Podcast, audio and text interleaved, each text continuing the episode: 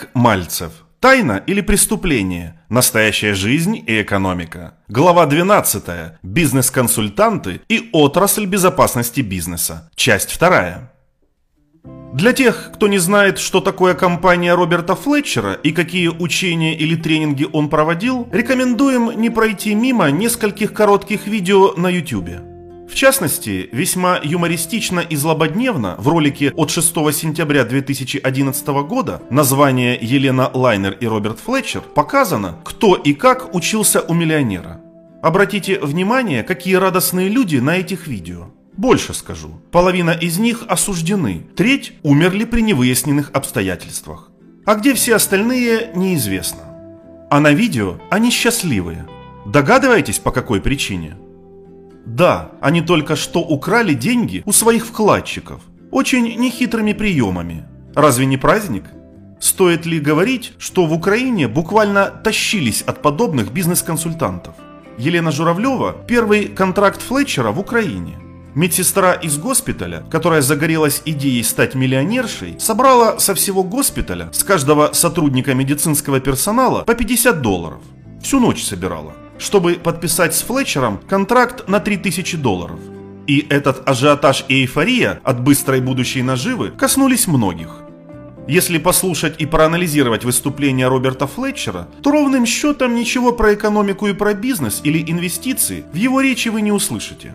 Вместо логичных и ожидаемых категорий вам придется выслушать совершенно иные истории. Воззвания и рассказы о том, почему вы до сих пор не миллионер, как вам стать миллионером, как не упустить свой шанс и так далее. Уважая ваше время, поспешу поделиться секретом Флетчера.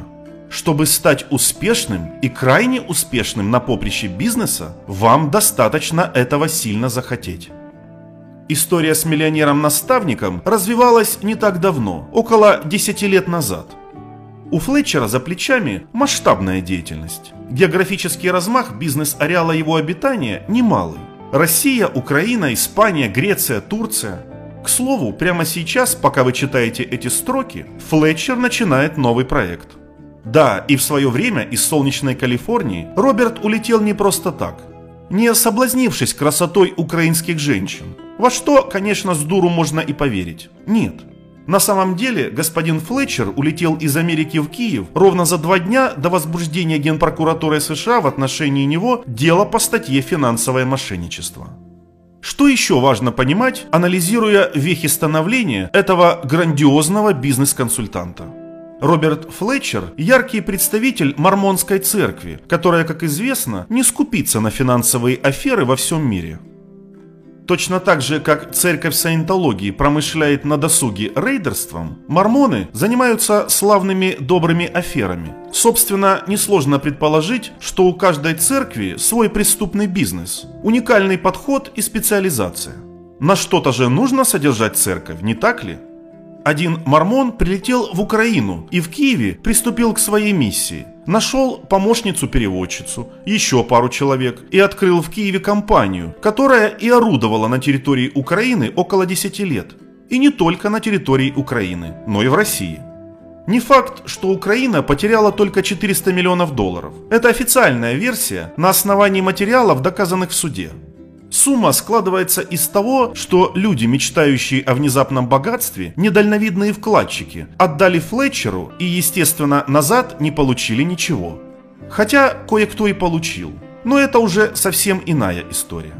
Множество странностей сопровождало данное движение к финансовой благосостоятельности и лучшей жизни.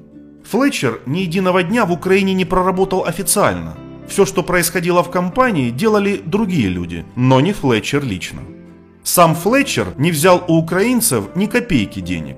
Да, в этой афере все так устроено, что сам миллионер-наставник денег не брал. Все делали иные люди. И на судебных слушаниях, когда Мормону начали предъявлять, что он аферист, Флетчер неоднократно спрашивал «Покажите хоть одного, у кого я взял лично». В итоге выяснилось, что ни у единого потерпевшего. Потому-то через пару лет тюремного заключения представители правопорядка были вынуждены отпустить финансового гуру. Выяснилось также, что потерпевшие отдавали деньги под обыкновенный шаблонный договор, который даже сложно назвать распиской. То был договор займа денег друг у друга. Но крупные инвестиции вкладчики могли совершать только с вице-президентами, а их было ровно 12 человек. И если один вице-президент выбывал, появлялся новый. И вкладывать деньги мог только один из вице-президентов, вместо вас, господин украинец, но по вашему, мол, поручению. А теперь представьте себе, сидит сборище людей. Флетчер объявляет промоушен 500 тысяч долларов до 9 утра, а за окном полночь. Люди вылетают из зала как бешеные, мечутся по городу, по пригородам, ищут любые деньги, чтобы просто участвовать в этом промоушене.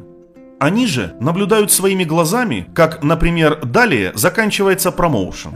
Собирается, допустим, 500 тысяч долларов, и Флетчер произносит «Создаем фирму, которая занимается лимузинами». Затем финансовый наставник спонтанно выбирает кого-то, например, дамочку 26 лет, кладет перед ней на стол полмиллиона долларов и говорит «Теперь занимайся этой фирмой».